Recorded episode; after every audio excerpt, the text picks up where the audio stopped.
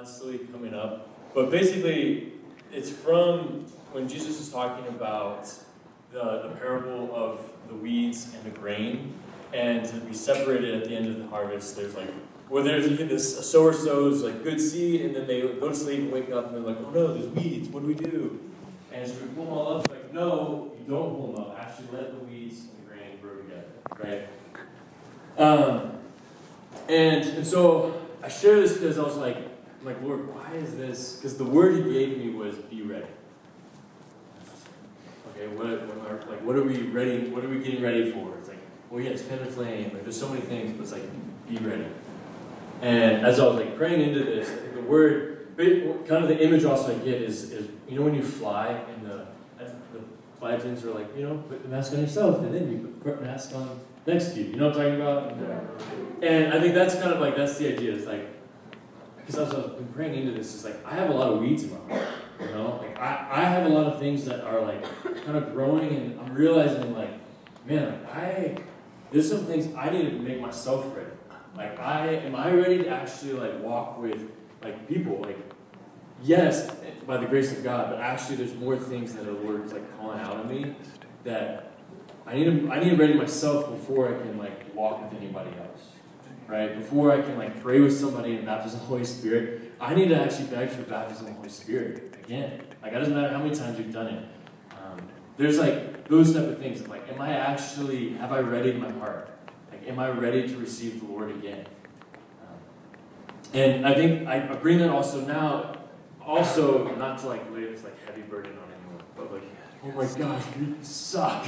Yeah. But actually, like, we're here because we're, we're that's what we're doing. Like, let's make the space in our heart. Um, so like, Packer's gonna come up and he's gonna give us a talk about like readying us for what's about to come. Right? He's he's inviting us deeper. The Lord is inviting us deeper into something more for our lives. And I don't. I know for me, I, this season can be like, why are we like talking about this now? It's like, well, no, the Lord has something for us here, and I'm I, I like again, this isn't something. This is something the Lord's been speaking to me a lot. It's just like, let's be ready. Like, let's be ready, not just for Fan into Flame, but like, let's be ready for Him to come in March, and April, and May, in this middle of the summer when we're back. Like, let's be ready. The Lord's the Lord's about to work here, um, and so this that's what today's for. That's what this next semester's for. Is let's let's make sure that we're actually like readying ourselves so we can actually call the weeds and actually pull pull good fruit when, when harvest comes. Amen. Yeah. So let's Packer. Cool. Want to? Yeah. Good. Packer. Good to go. Uh, let's let's pray with my brother here. Please. Singer. Father, come Son, on. Holy Spirit. Amen. Amen. Thank you, Lord Jesus. We Come, welcome Holy you, Spirit. Father, you are King, you are Lord. Yes, dear, dear. Jesus, we pray for your providence. Thank you, Lord. Father, we, pray for your providence here. We pray for your words um, to fall on, on our ears in a new way, Lord. May we receive your spirit in a new way tonight.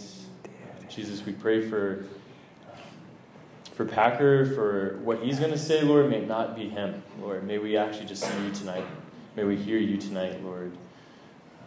And Father, may you just come in power in our hearts again today. And Jesus, may you come in power in the hearts of all those that um, will be with us at Fan the Flame and beyond. Lord, may you just continue to reign as Lord over it all. In Jesus' name we pray. Amen. Amen. Sweet. Give it back. Yeah. Can we get those outlines passed out? Wow, sick. There they are. Um, good. So, I'll grab this. So, uh, there's a tradition in our family for Christmas. Uh, we, we road trip. We go. We either go to Minnesota or Dallas. And Dallas is a plane, but Minnesota's a car. So we had we did a car this year, and um, how the car is kind of situated. Adeline's been in it before. It's a wild time. Um, you can just ask her about it. But like, so I'm in front, and uh, we have like our car. We have, a, we have a minivan, and we have two bucket seats. But there's also like a seat in the middle. So we got on the bucket seats in the middle. We got Cece right behind me, the driver.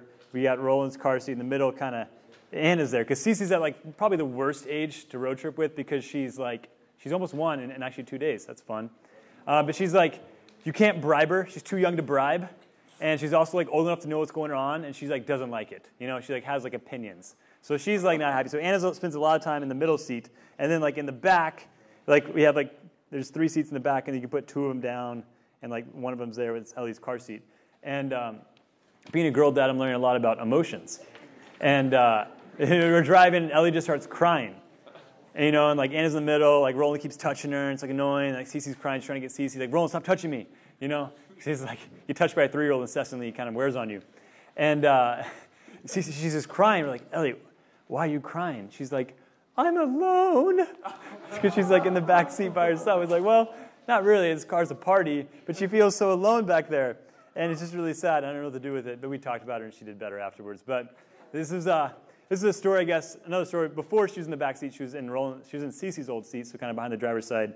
And um, we have like automatic doors. And on our doors, there's these like window shades, you know, that like block out the sun. You can like put it up. Well, she was like playing with it one time, and she like it was up, and she like let it go, and it kind of like dangled. It's supposed to like telescope like back in, but it didn't. And then she like opens the door, and it like kind of like like cracks and like tears a little bit.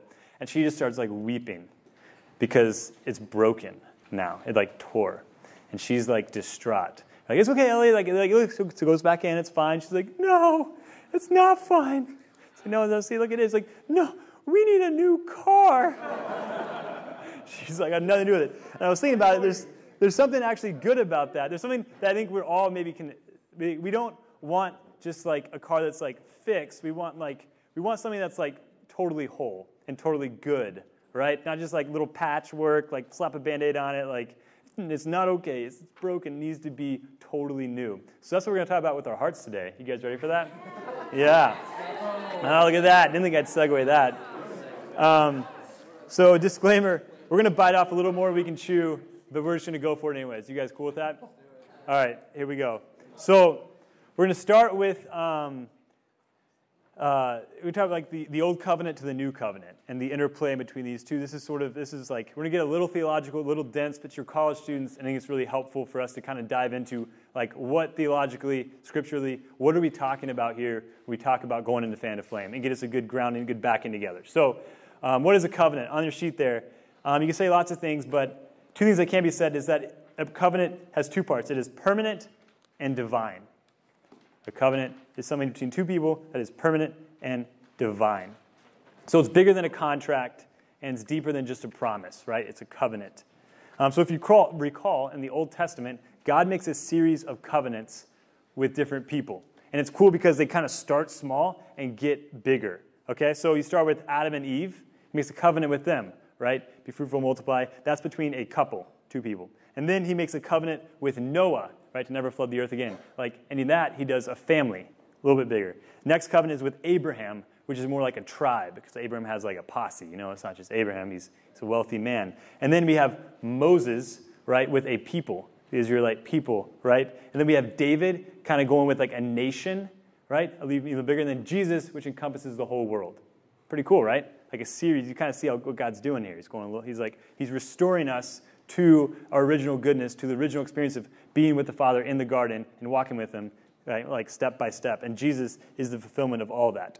So when, when we refer to the Old Covenant, though, what we're talking about is we're talking about Moses, right? Specifically, the covenant made at Mount Sinai with the Ten Commandments, right? You me doing that? So, yeah, Sinai, represent. That's good. You guys, I got some stuff for you later on that. Um, so we know the Old Covenant, we know that God rescued the Israelites, right? From who? The Egyptians, right? He rescued them, he brought them out of, the, out of that land. He led them visibly with the column of fire, right? The pillar of cloud. And then he brought them through the Red Sea where they saw their enemies destroyed. And then he worked a series of miracles like he brought manna from heaven, he brought water from the rock, um, he, he provided for them miraculously, and then he brought them to Mount Sinai, like the holy mountain of God, a place where God was uh, very tangibly and powerfully present. And it was there that the mountain like erupted basically in like fire and smoke and like shook and they heard like trumpets and it was crazy. And that's where God spoke to them and said like you are my people. I am your god. Like let's i have a covenant for you. And that's when the ten commandments came. Like this is your part. My part is you are my people holy nation and i will never leave you. Let's do this thing. And they're like we will do what you say lord. We're in. That's what happened on sinai. It's a pretty powerful scene. Um, and what's really cool is that you know we're talking about new life in the spirit we're talking about like really pentecost experience of like God coming down. And that, that experience of like the New Testament Pentecost actually is linked to an Old Testament feast that has to do with what we just talked about. And it's in your, it's in your outline there. It says Pentecost in the Old Testament, and thus the Jewish tradition, is the second of the three major festivals which celebrates the giving of the Torah, the giving of the law, the Ten Commandments, on Mount Sinai to Moses and the Israelites. So the period, this is really cool, between Passover, what's, what's the New Testament version of Passover? Easter. Yeah, the New Testament version of Passover, right? It's like passing over. Jesus like celebrated the Passover, and then like he was the Paschal Lamb, right? You know, you guys, you guys, you guys vibing with me? And then but the period between Pentecost, or Passover and Pentecost is a time of great anticipation. It is actually 50 days after Passover. Interesting. Seeing some parallels here, maybe. When is, when is Pentecost in the church after Easter? 50 days. What? So there's something, something we should pay attention to here. God's not doing this by accident. So the, this counting reminds us of the important connection between Passover and Pentecost, because Passover freed us physically of bondage, but the giving the Torah on Pentecost redeemed us spiritually from our bondage to idolatry and morality. Pretty good stuff, right? There's a lot to unpack there. And like in the Old Testament, this happened. This happened, but in, in an imperfect way, right? Because their bondage was just physical, right? He took them out of physical bondage, right, to the desert, right? And then he redeemed them spiritually by giving them like the law, right? Saying, you're, you're free if you do this. That was, that was it. Like, you're my people, but you got to do this, right? This is, that's, the, that's the deal.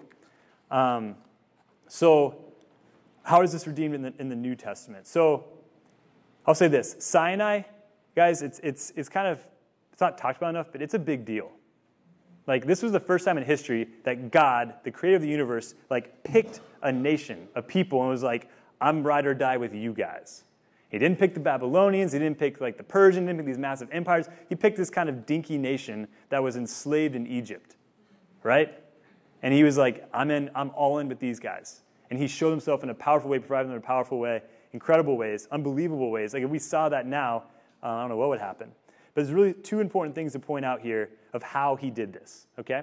Like how the Lord, because the Lord is very intentional, right? He's not doing this by accident. Like everything he does is pretty calculated. He's trying to reveal more of himself to us, right? And this is the first time, I guess you could say, in a very major way, God, the creator of the universe, who we know now, now know as Father, started to reveal himself as such to a people. And the first is the Lord's saving action. It's on your outline there. The Lord's saving action. This is in Exodus 19. He says, You have seen what I did and how I brought you to myself. So it was the Lord that delivered them. And they experienced. So he was the one who initiated, right? He was the one who went first. He was the one who, like, they didn't make this up. They didn't conjure it up. They didn't pray enough to make it happen. The Lord chose and initiated out of his sheer goodness and grace. The second one is us. There's something about a communal reality, an us, a we in this. The Lord saved them, a people, so that they could be a people, so they could be set apart, so they could have a particular way of life, so they could live in a particular relationship with Him and thus bring that into the world. They could be freed from their idolatry and their immorality, so that actually they could be transformed by His grace, His love as a people, right? It was a very communal reality. So, again, in order to make a people, the Lord planned to make a covenant with them. In order to make a people, the Lord planned to make a covenant to free, free them from bondage and idols and immorality so that they would be free for a relationship with Him. That's in your outline. So the Lord planned to make a covenant with them to free from bondage and idols and immorality so they would be free for a relationship with Him. You guys tracking with me? Free from idols so they can be free for a relationship with Him. So, um, again, the Lord would, the Lord would do his thing. He would say, You would be my own possession among all the peoples. I will be your God, and you will be my people. In describing the people they were to be, this new nation, the Lord spoke of a kingdom of priests and a holy nation. The Israelites would, in other words, be a people who would worship him because they would know him for who he is and belong to him as their God. A people who would worship him properly because they would, they would actually know who he is. Right? And so worship is an expression of this true relationship with God. It's a really important concept, actually. Like we can worship what we don't know. Even Jesus talks about this to the Samaritan woman at the well, right? Who went to the well. But we, we worship what we know because God has revealed himself to us. So worship expresses our true relationship with God. And when we praise God, it's like we, it's like we open a window. You know, it doesn't change God at all, but it changes us. It's this powerful gift the Lord gives us. So, um, recap. You guys, you guys follow me so far? Sinai important. God saved the people, made a covenant with them so they could be free from idolatry, free for relationship with Him, so they could be His own people, right? Um, so again, on the day of OG Pentecost, like Old Testament Pentecost, um, God established His relationship with His people. His relationship was covenantal, it was corporate, and it was this committed relationship with a body of people. And it, it involved how they lived their ongoing lives, like the Ten Commandments. So it's important to say that redemption of the people was not just an end in itself. God wasn't like, I'm going to set you free and then go do it, but there was something about how they were to live as his people. It was supposed to be expressed in a way of life, you could say. And that was very ingrained. That's why even the Jewish time about literally time them being very cultural. The cultural the culture is so strong because it had this way of life for really millennia, right? It is very well established. Um, even if it is kind of some groups lost its luster, it still like holds together like thousands of years later, which is actually kind of impressive. Um, so God wants to draw close to us. He wants us to come to know Him as He really is, and thus to live as His people and offer Him true worship. But there's a problem, right? There's a, there's a but in here. The Israelites, they blew it, right? The Israelites, they didn't hold up their, their, point, their, their part of the bargain. And obviously, there was actually in the Old Testament, in the Old Covenant law, there was provision for sin. Like God knew they wouldn't be perfect, so there was like cleansing. But what he couldn't tolerate was the idolatry, was a systematic and continual choosing of other idols and worshiping those. The, the God that was basically them cutting him off, right? And he couldn't, he couldn't, it couldn't work. Like he knew that that had to change, and he had to, he had to come down kind of hard on them because again they didn't have the full revelation at this time. Um, so so we know that the temple was destroyed. They were carried off to Babylon. Um, they were deprived of the land of their inheritance, right? The promised land that was promised to them, they lost because they started worshiping idols, right? And they lived in a kind of slavery similar to the slavery of Egypt that had been delivered from. So the problem at the time was that the law was written on tablets, it was written on stone, right? The, tab- the law, the Ten Commandments, was written on stone. It was exterior. No matter how hard they tried, they couldn't fulfill their side of the bargain. No matter how hard they tried, they couldn't quite live up to the covenant the Lord had made with them. They fell short. And, brothers and sisters, this is kind of our story, right? Like, we fall short of living the glorious inheritance that's been promised to us, right? We fall short of living a life in the Spirit. We fall short of loving our brothers. We fall short of loving our God with our whole heart, mind, soul, and strength. We fall short of loving our God, you know, God above all things and neighbors ourselves. We fall short, right? Um, we don't hold up, quote unquote, our end of the bargain.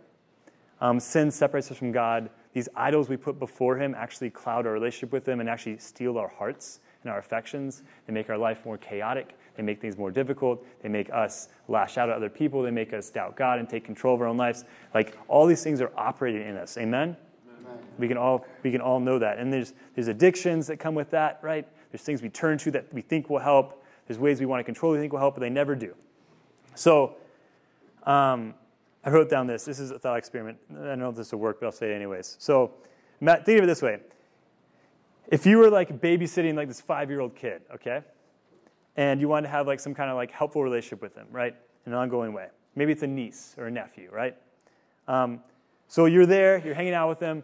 Would, it, would, it be, would you have a relationship with them if they just like looked at the phone or watched TV the entire time and never looked up? No, it wouldn't work very well. It wouldn't be much of a relationship. You'd be blocked out. But what if they gossip all the time and they knew you didn't approve of gossip, so they thought you were some tyrant or prude, so they just ran away from you? Would that work? Relationship with them? No. What if they didn't trust you and wouldn't listen to anything you said? No relationship happening there.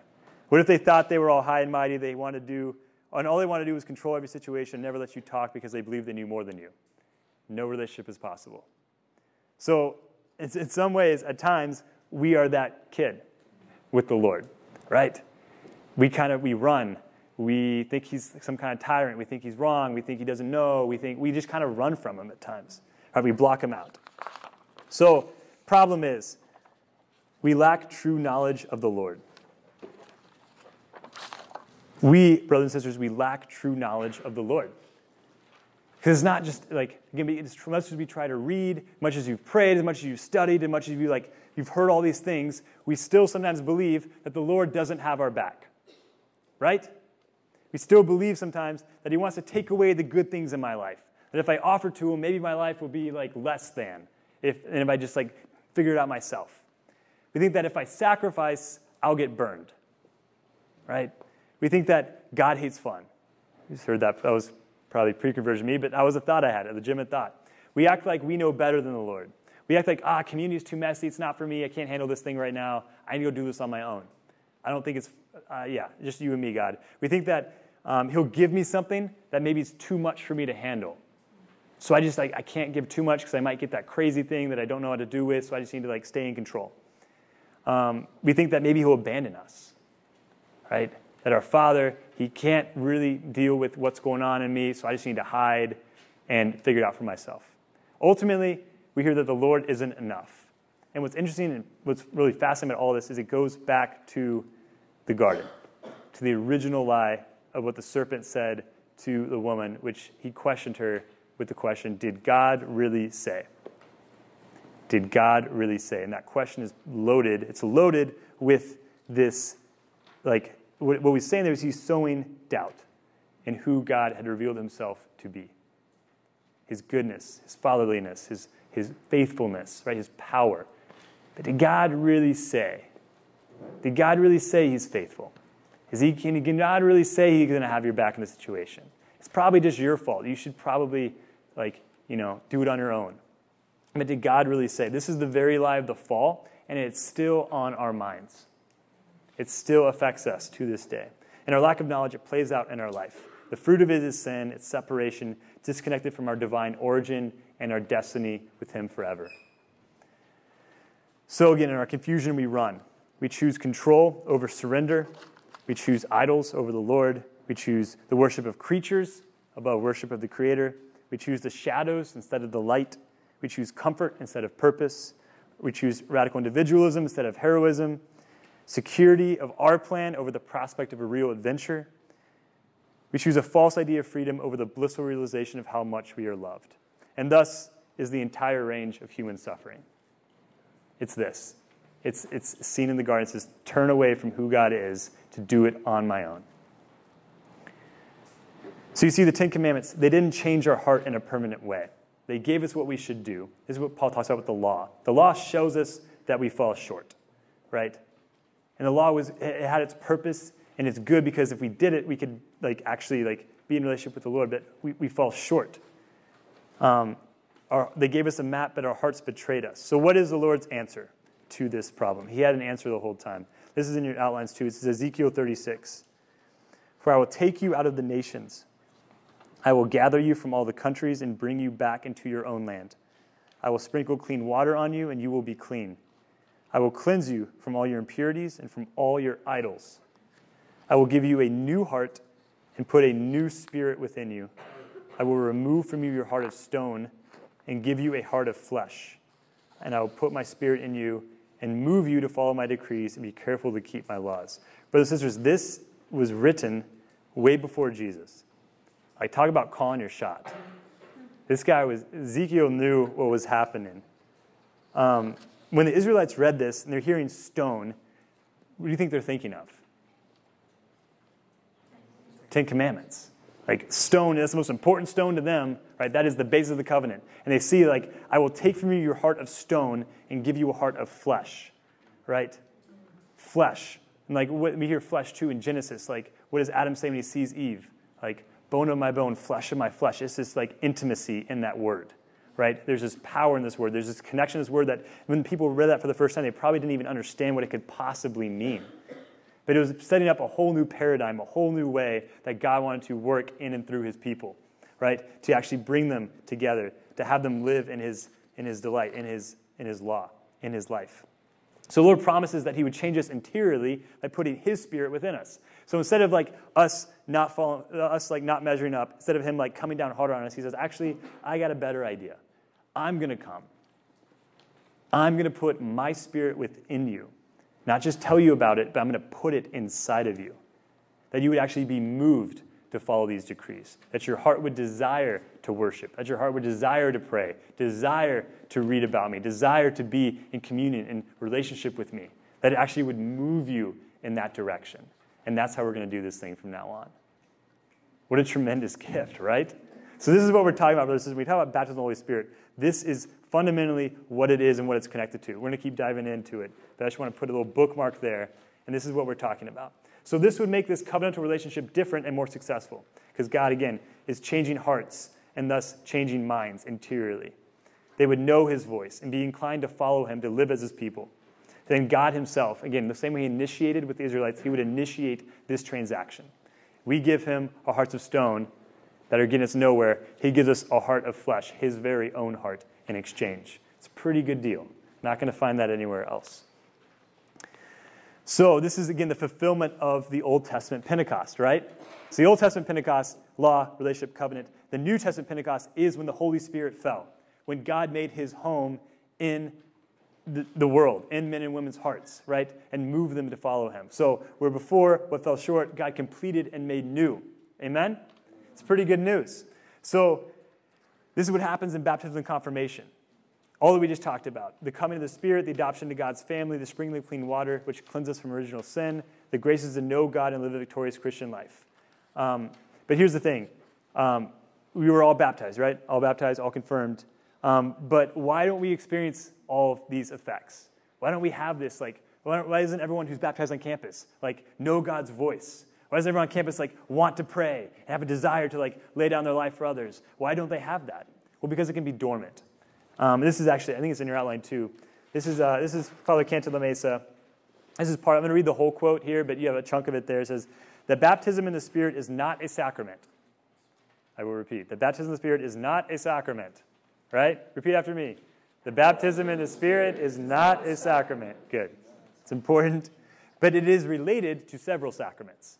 It is related to several sacraments. The baptism of the Spirit makes real and, in a way, renews Christian initiation.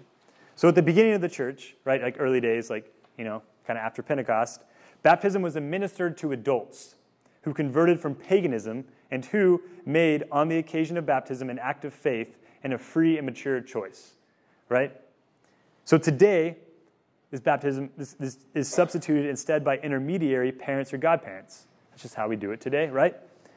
And in this situation, rarely or never does the baptized person ever reach the stage of proclaiming in the Holy Spirit, Jesus is Lord. And until one reaches this point, everything else in the Christian life remains out of focus and immature, just like Emily was talking about. Was a great testimony to this reality. Miracles no longer happen, and we experience what Jesus did in Nazareth. Quote, Jesus could not perform many, many miracles because of their lack of faith. The baptism in the Spirit, Spirit's effectiveness in re- reactivating baptism consists in this man finally con- contributes, contributes his part man contributes his part. Namely, he makes a choice of faith, prepared in repentance, that allows the work of God to set itself free and emanate all its strength. It is as if the plug is pulled and the light is switched on. The gift of God is finally untied, and the Spirit is allowed to flow like a fragrance in the Christian life. So, the Lord, in His infinite goodness, realizes our situation in the church today there's a lot of men and women walking around who never really had an opportunity to declare Jesus Lord of life and the power of the Holy Spirit. So in the 60s, there started to be this grace, this grace of, in the Catholic Church, this renewal in the Holy Spirit, baptism of the Holy Spirit, whatever you want to call it, it doesn't really matter what you call it. Um, but it's this powerful encounter with the Lord. And we use that word a lot, encounter. Encounter is an important word because I can encounter, like, sometimes we think encounter and emotions go with it. That is true. Oftentimes that happens doesn't necessarily happen, but I can encounter like if I encounter like the Johannes, right? Like I encounter them, I like his parents, Peter and his parents, I like shake their hands, and I've maybe I've heard about them before, they've talked about them, yeah, great people, very good kids, but I shake their hands, and now I've encountered them in a whole new way. And now I can like talk about them in a whole new way. I can experience them in a whole new way, and I can relate with them in a whole new way. And so when we talk about encounter, that's fundamentally what we're talking about is this experience of a living person that now I can talk about them in a whole new way. I can know them in a whole new way. And things are just different because it's more personal. It's, contact has been made. So the Lord started about this grace all over the Catholic Church. Like literally hundreds and millions of people have experienced it. It's not just a niche thing. Like hundreds of millions of people experience this renewal in the Holy Spirit, this, this deeper encounter with God's love that's like flooded all over the world. And it's something no one really saw coming. Like no pope planned it. It wasn't a strategic plan. It was just God in his infinite creativity, seeing the signs of our time, seeing all the people around, and just like flooding his grace into the world here and now, right? Um, so, again, this is God's action. It wasn't planned. It's not like SPO plans it either. We don't, we don't have, there's no copyright, there's no trademark on the content of Fan of Flame, right? It is the gospel and it is the truth of Scripture that we are offering to people to respond to Jesus being Lord of their lives and receiving new life in the Spirit. Amen? It's not an SPO thing. So, the renewal um, is a renewal in which God, this is Cantalamessa again, the renewal is a renewal in which God, not man, is the principal author. He says, I, not you, says God, make all things new. I love that. God says, I, not you, make all things new. My spirit and He alone may renew the face of the earth. It is God's spirit that will do it. It is God that will do it, and He is doing it. Amen. So, from a religious point of view, we tend to view things from a Ptolemaic perspective. So, what that means is like kind of earth centric, right? So, us centric. So, basically, our life, especially in America, we can be like, well, at the foundation, there's like what I do. Like, my life is made up of like what I do and what I put in. So, my organization, my efficiency, my reforms, my goodwill, I'm going to fix the church. I'm going to fix my life. I'm going to fix this crappy SPO chapter. I'm going to fix everything else that's going on in this campus. And it's going to be me who does it. But that is actually fundamentally flawed. It's fundamentally off center. Because um, again, this is the equivalent of us thinking the earth is, is at the center of the universe. In actual, it is the sun. It is God, well, of our solar system, I should say. But, you know, of our solar system, right? It is, it is the sun who is at the center of our experience. The sun is the center of reality. So we must, at this point, at this point, the word of God cries out, give the power back to God. I kind of propose this as a rallying cry as we approach Fan into Flame. Give the power back to God. If you want someone to come on Fan into Flame, surrender your words. Surrender your clever strategies and say, Jesus, you got to do it. And then we step in and then we talk, knowing, Lord, you're going to have to do it. Because if it's just up to me and my rhetoric, this is not going to work. I can't twist enough arms to make people come on this retreat, but Lord, you can stir hearts. Do it, Lord. Do it, Lord. Give the power back to God because the power actually belongs to Him, right? So for too long we have usurped this power, his, this power of His from God by managing it as if it were ours as if it was up to us to govern the power of God. We have to totally change our perspective. That is, to acknowledge simply that without the Holy Spirit, we cannot do anything, not even say Jesus is Lord. Amen. That's good stuff. So, what is baptism of the Holy Spirit? Um, so, through baptism of the Holy Spirit, this Pentecost reality is made present and alive in the church today. The covenant to be God's own people, um, to be in relationship with them, is made possible by His action, His filling, His Spirit. So to be baptized in the Holy Spirit, you could say, this is, it says here, is to be filled with the love that eternally flows between the Father, Son, and the Holy Trinity. A love that changes people at the deepest levels of their being and makes them capable of loving God in return. It's encounter with the very Trinitarian love at the heart of who God is. Amen? That's it. So the love of the Trinity is actually poured into our hearts. We've, we've experienced Him, we encounter Him, we see Him. Um, in a way. So the Trinity is this communion of persons. So by its very nature, nature, it's a communal grace. It's a grace rooted in the very heart of God's saving intervention into human history. We love, we see that those, especially in Acts, when they were when they experienced the Spirit in Acts of the Apostles, they naturally desired to meet together even more. Right?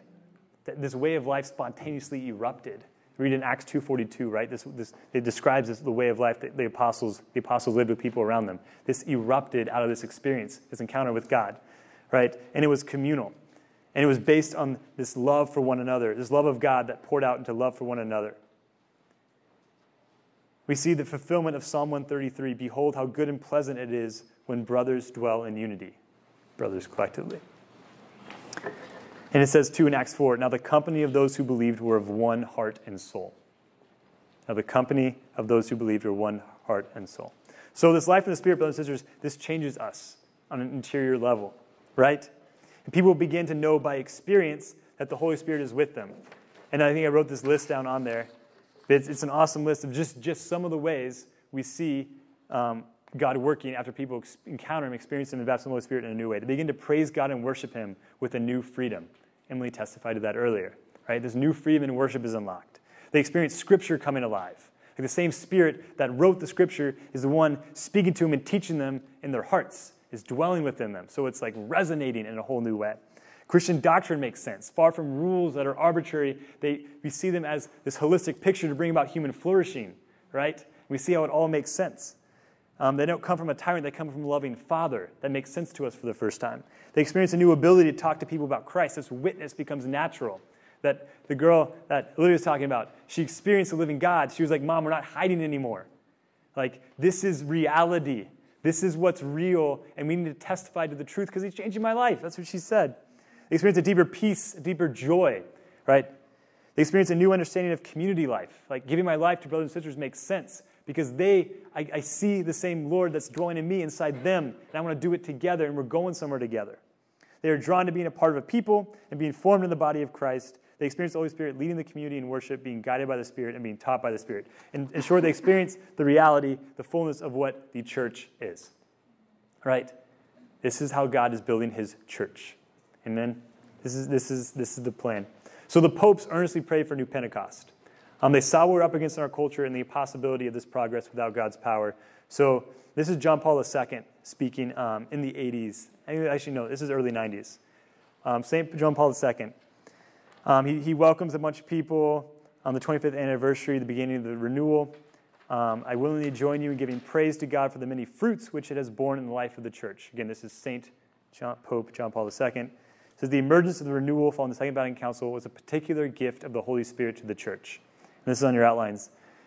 It was a sign of a desire on the part of many Catholics to live more fully their baptismal dignity and vocation as adopted sons and daughters of the Father, to know the redeeming power of Christ our Savior in a more intense experience of individual and group prayer, and to follow the teaching of the Scriptures by reading them in the light of the same Spirit who inspired their writing. Certainly, one of the most important results of the spiritual reawakening has been that increased thirst for holiness, which is seen in the lives of individuals and in the whole church. So he says, at the end of the second millennium, I don't know what's on your outlines, but at the end of the second, the second millennium, the church needs more than ever to turn in confidence and hope to the Holy Spirit, who unceasingly draws believers into the Trinitarian communion of love, builds up their visible unity in the one body of Christ, and sends them forth on mission in obedience to the mandate entrusted to the apostles by the risen Christ. I love this because he talks about holiness community mission. He says, um, turn to the Holy Spirit. Why? Because he draws us into Trinitarian love, into holiness, into his very self, right? He, he builds up our visible unity, communion, right, with one another. This unity of heart and mind. And he sends us out on mission, right, to be witnesses. Holiness community mission. The Holy Spirit accomplishes thus this in us. And the Spirit frees us from our idols, our addictions, our shame, our running, our hiding, our control. The Spirit empowers us to live a victorious Christian life. Um, so these are, yeah, these are four ways I'm going to, I guess, explicitly talk about the effects of baptism of the Holy Spirit in a more maybe theological way, you could say. But the Spirit frees us from idols, addictions, or shame. And the Spirit empowers us to live this victorious Christian life and shows us what it means that Jesus truly is Lord of our lives and of all things. Theologically speaking, it's an actualization of the sacraments of initiation, a quote, fanning into flame, the gift already received in baptism and confirmation. We talked about that, but it's, it's built on the sacraments of initiation. It's not a new work, it's a revitalization of the work that the Lord already did in our baptism and confirmation, right? It's like the chocolate milk thing, right? The grace is already there. This is God just stirring it up and making it alive and active in our lives. It may also be seen as the gift of God coming in a new way into a person's life and bestowing new gifts. We'll get to that um, probably next time. But these gifts, these charisms, this full release of the Spirit and its charisms. So, yes, the supernatural with like tongues, prophecy, healing, all those, but also these gifts to actually live out our mission. And it says here that, especially in preparation for a new mission or task to which God is calling them, He equips us in a powerful way for that. And for you, particularly, to be witnesses on campus. So when we encounter the great baptism of the Holy Spirit, we know that He is equipping us to be missionaries, to be witnesses on our campus through the Holy Spirit. It's also seen as this revelation of the Father's love and the truth that Jesus is Lord. It is a surrender to Jesus' Lordship through the Holy Spirit so that one is increasingly led by the Spirit of God. It's a revelation of the Father's love. Good. Um, so I got more quotes here, but I think we're kind of getting it. Um, this is a great quote just one more from the church here, from Lumen Gentium, which is one of the key documents of Vatican II. It's on your outline. It says, Whenever the Spirit intervenes, he leaves people astonished. Who's experienced that before? Whenever the Spirit intervenes, he leaves people astonished. He brings about events of amazing newness. He radically changes persons in history. This was the unforgettable experience of the Second Vatican Ecumenical Council, during which, under the guidance of that same Spirit, the Church rediscovered the charismatic dimension as one of her constitutive elements. It is not only through the sacraments and ministrations of the Church that the Holy Spirit makes holy the people, leads them, and enriches them with his virtues, allotting his gifts according as he wills. He also distributes special graces among the faithful of every rank. The institutional and charismatic aspects are co-essential, as it were, to the church's constitution. There's a great description for us as how this is what we're talking about again is positioned, positioned at the very heart of our experience of our life as Christians. Um, so, yeah. We're going to worship. I think they quoted Lumen Gentium. I wonder, it is 12. So that's, that's that last quote is actually from Lumen Gentium. Um, yep. So we're gonna, we're gonna land the plane here. Um, so the actual the, the OG Pentecost feast was a harvest festival, and what that means is people would bring their first fruits and they would sacrifice, um, offer their first fruits to the Lord in sacrifice as part of the celebration of the giving of the law on Sinai. So this in tune itself is, is, a, is a, roadmap for us. It's a, it's a model for us to understand that we're talking about the, the New Testament Pentecost, the, the, the fulfillment of it all. There's an element of sacrifice here. what is being sacrificed? It's, it's our very lives. It's our yes to the Lord. Because when we say Jesus is Lord and the power of the Holy Spirit, that means like, God, I'm, I like, I'm, I'm going where you're going. I'm in for what you're in for. Right? Um, we're, we're doing this thing together. And this sacrifice, I mean, that's why we talk about like, it's, it's a continual baptism of the Spirit. It can be a, like sometimes when it happens for the first time, it can be more memorable or like experientially, but it's something that continually is ongoing in our lives because God is not exhausted by one encounter with Him. Amen. Amen. Called to encounter Him every day, Pope Francis says. A new encounter with Him every day. Um, but there's this element that what we bring to Him is our poverty. What we bring to Him is like, God, if it's just me, it's not going to work out well. God, my heart is stone, actually. Like, I can't love these housemates around me. Lord, I can't be on mission on this campus. Lord, I don't even know what to say. I can't get these people to sign up for this retreat. Lord, I can't. But you can. So I'm going to let you. Like, please, Lord, do it. And that is our sacrifice. It's a pretty good exchange. We, take, we give him our poverty, he gives us his divinity. And so, what's at the core of all this, what I want to kind of leave us on today, is this concept of surrender. Um, Father Emmanuel had this sick line in his sin that really stuck with me. He was like, so the apostles gathered in the upper room with Mary. He's like, Mary was the first retreat director. Because they were there for like, like probably, I think a week or so. And Mary was just teaching them what it means to surrender to the Lord. She got it. Mary had her, Mary was so good at it, in fact, that she didn't just like receive the Holy Spirit in her heart. She was impregnated through the Holy Spirit. She was pretty open. She gets how it works, right? And she taught the apostles how to be open, how to surrender, right? And so too for us, brothers and sisters, when we're talking about this, it's, it's like everything that has to do with this retreat is one of surrender. It's one of tearing down our idols. Lord, I don't want to look at this anymore. Lord, this isn't the thing I want. I want you. And I cast this before you right now.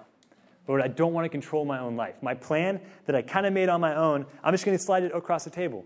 It's yours now. What do, you, what do you have for me, God? Maybe it is the same thing. He'll give it back to us, right? But we got to give it to him first, or else we like never let go of it in the first place, right? Um, like to know, to trust, is what we're surrendering to is we're surrendering to the fact that the, the, like, the Father loves us. The Father is faithful. It's the opposite of the garden. Did God really say? What we answer to the serpent is, yes, he did say he's faithful. So I'm going to live like he's faithful. Like, come, Holy Spirit, give me the strength. Like, God said he is love. So I'm going to trust he has my back no matter what. Like God said, he's with me to the end of the age. So I'm going to, like, God, I'm, I'm in for that.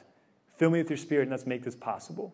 Right? And this is the surrender that is key and core to all this. So when we worship, brothers and sisters, this, this posture of surrender is the first. And repentance is kind of tied to that, right? We surrender, repent, and then that's when the Lord can fill. And even like when we talk about spiritual gifts, which we'll get to later, um, I think next time, but it is this like surrendering of our tongue to the Lord in worship. It's a surrender of what people might think of me.